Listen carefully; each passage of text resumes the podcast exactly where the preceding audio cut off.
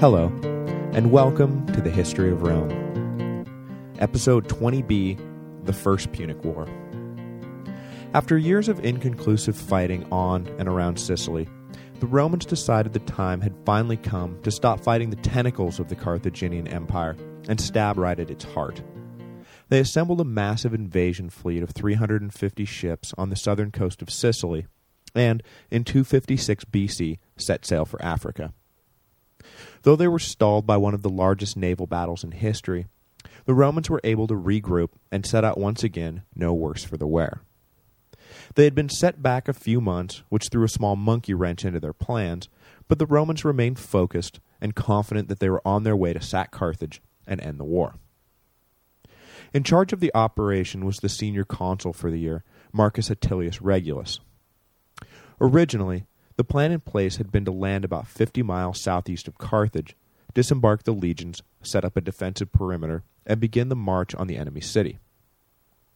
The logic behind landing down the road from Carthage and not right on their doorstep was twofold. First, the waters immediately surrounding Carthage were patrolled by the weakened but still powerful Carthaginian navy. The Romans concluded that any resistance they faced at sea would be far stiffer than any they met on land. Second, the Romans had no illusions about the ease of taking a great city like Carthage. So just as they had done with Syracuse, they knew they needed to isolate Carthage and cut off its supply lines. So, as the legions made their way to Carthage, they were supposed to convince locals along the way that Carthage was doomed and it was time to join the Roman side. Once the infantry reached Carthage, the bulk of the fleet would set up a blockade of the city, outside the reach of the Carthaginian navy, but still standing between Carthage and its maritime supply routes. It was a good plan, but the Battle of Ecnomus had set it all back a few months, and by the time the Romans finally landed in Africa, winter was fast approaching. There was no way to provision the entire force, which included something like 75,000 rowers, so just like that, the carefully laid plan was tossed out and improvisation commenced. Most of the fleet was ordered back to Sicily, leaving Regulus in Africa with 15,000 infantry and 500 cavalry. His instructions were to hold the Roman position for the winter and do his level best to begin the process of turning Carthage's allies against them. Regulus, though, had in mind for himself the glory of ending the war and decided to march for Carthage anyway, with or without naval support. He still understood the wisdom of isolating the Carthaginians, though, and attacked Carthage's North African allies along the way. It was at one of these stops, about 40 miles from Carthage at the city of Adys, that the Romans met their first real resistance from the Carthaginian army. However, afraid of meeting the Romans out on the plains, the Carthaginians took to the hills, where they figured the strength of the legions would be diminished. This, however, was a disastrous strategy for two reasons. First, the Romans had just spent 60 years locked in a mortal death struggle with the Samnites, and had learned every trick in the book when it came to hill fighting and second, the one true superiority of the Carthaginian ground forces was their cavalry, which, in the hills, were effectively taken out of the fight altogether. So after the Carthaginian generals carefully set themselves up to fail, all that was left to do was take the field and do just that. The Romans marched up into the hills and dislodged the Carthaginians with ease, driving them out of the area. The city of Adys then surrendered without further resistance. The Carthaginian Senate was now beside itself, its army had been dispatched with ease, and the Romans were on the move. Adding to their despair, reports began to arrive that the fragile Carthaginian domination of the Libyans and Numidians was breaking down and revolts were flaring up. The defection of the Numidians was particularly distressing. In the whole of the Mediterranean, the Numidians were by far the best horsemen. Without the Numidian cavalry riding with them, the one advantage the Carthaginians did have would go out the window. Cut off from their allies, and without an army strong enough to oppose the legions, the only option left to Carthage seemed to be negotiation. The writing was on the wall, and when the Romans finally did arrive at Carthage, envoys, not an army, were sent to greet them. Regulus agreed to meet with them, and by all accounts was about to receive significant concessions from the Carthaginians and bring an end to the long war, when fate, or rather ego, stepped in. Intemperate in his demands, Regulus laid terms of surrender so preposterous that the Carthaginians were forced to refuse. He demanded the Carthaginians leave Sicily, Corsica, and Sardinia forever, that they completely dismantle their navy, pay a huge punitive fine to Rome, and, as a final humiliation, sign a treaty that would place Carthage under the sovereignty of the Roman Senate. The Carthaginian envoys were shocked. Regulus was essentially acting as if he had defeated the Carthaginians in battle and was imposing terms, rather than bargaining with a weak but still unconquered city. The Carthaginians were better off rejecting the terms and praying for a miracle than just giving away the farm without making the Romans even work for it. So the envoys returned to Carthage and announced that they had failed to give up, which is pretty hard to do when you think about it. But all was not completely lost for the Carthaginians. They had sent out feelers across the Mediterranean looking for aid and had hit upon a good lead in Greece, specifically in the legendarily martial city of Sparta. At the same time that negotiations were underway with Regulus, word came that a Spartan general with a small but lethal force of Greek mercenaries were on their way. The Carthaginian Senate hoped that this army from the east would turn out to be the miracle they had prayed for. So as Regulus settled in for the winter and dreamed of the triumph he would receive when the Carthaginians finally came to their senses, the Greek army arrived, and though Regulus did not realize it yet, kicked glory out of his reach.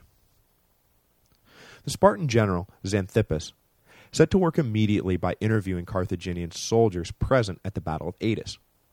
He was shocked to hear how badly the Carthaginian generals had mucked things up, and concluded quickly that there was nothing wrong with the Carthaginian army itself, just its leadership. He was further convinced when he was tasked by the Carthaginian Senate with drilling their army into shape. As he watched them, he realized there was nothing wrong with the infantry, the cavalry was magnificent, and the war elephants practically indestructible. He reported to the Senate that they had nothing to fear from the Romans, and, as soon as spring came, advised them to immediately challenge the legions in the open plains. The Senate was skeptical, but Xanthippus eventually moved them to order the attack. When spring did arrive, and no treaty had been reached, Regulus began to get fidgety. When the Roman fleet returned to North Africa, they were sure to bring the new consuls for the year with them. Regulus had won the Battle of Ecnomus, landed in North Africa, and marched to the gates of Carthage. Now, with victory in his grasp, he was about to have to hand the baton off in the final 50 yards of the marathon and let some newbie cross the finish line and get all the glory. The clock was ticking, not on Rome's chances in North Africa, but on Regulus's chance to be the center of attention at the victory party. When the newly confident Carthaginian army marched out into the plains beside Carthage, with Xanthippus at its head, Regulus would have been wise to stall for time and wait for reinforcements from Rome to guarantee victory. His army was not large and had just spent the winter in enemy territory, but, blinded by vanity, he jumped at the chance to fight. Conventional wisdom was that the Carthaginians were no match for the legions out in the open, and when Regulus saw them march out, his head was filled with visions of dining in Carthage that very night, which, of course, he did, just not in the way he imagined. The battle, to say the least, was an unmitigated disaster for Rome. Xanthippus saw clearly the advantage his superior cavalry afforded him, and Regulus's infantry deployment all but guaranteed Carthaginian victory before the battle even began. Xanthippus placed the war elephant at the head of his army and the cavalry on the wings. Regulus responded by deepening his line so the elephants could not break through them completely, but in order to do so, he had to sacrifice the width of his front. He essentially flipped the rectangle that was his army so that the short end, rather than the broad side, were facing the Carthaginians. When Xanthippus saw Regulus order the new deployment, he knew victory was in his grasp. With the shortened front, the Romans would be easily outflanked by the Carthaginian cavalry. Regulus couldn't have played into Xanthippus's hands more if he had tried. The battle began when Xanthippus sent the elephants in, who duly caused their patented brand of havoc. While the Romans were focused on the giant beasts, he ordered out the cavalry, which routed their Roman counterparts easily. And just as the Romans were getting a handle on the elephants, they were hit from both sides by the Carthaginian cavalry. The Romans, now besieged from all fronts, fought for their lives, surging forward in an attempt to break out of the cavalry pincher. But, waiting for them, was the fresh and so far unused Carthaginian infantry.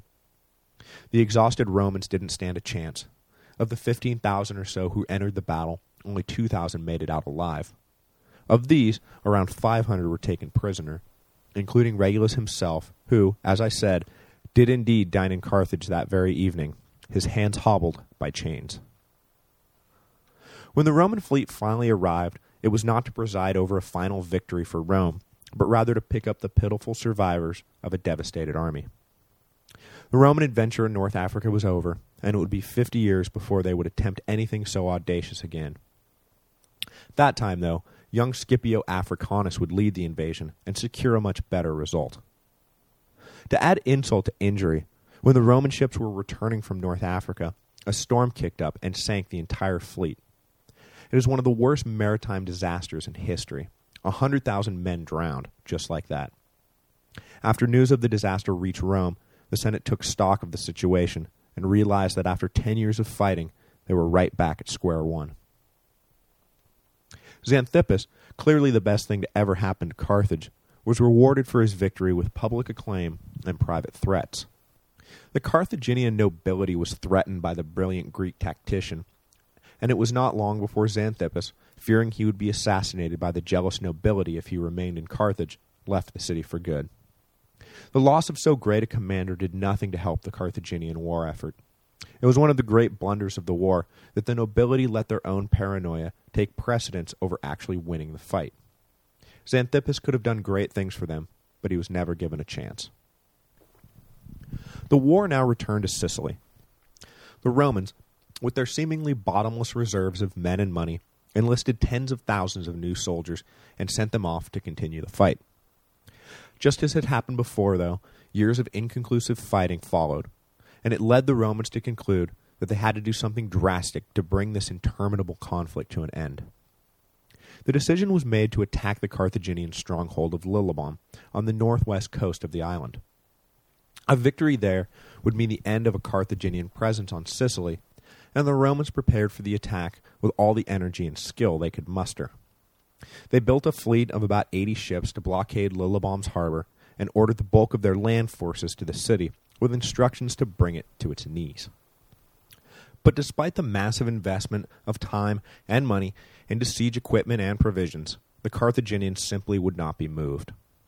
They had little trouble running the blockade, which the inexperienced Romans did a poor job of maintaining, and they kept themselves well supplied. In 249 BC, after about a year of getting nowhere, new consuls arrived at Lilybaeum, and one of them, Publius Claudius Pulcher, brought with him a bold plan. He gathered the military tribunes together and made his pitch.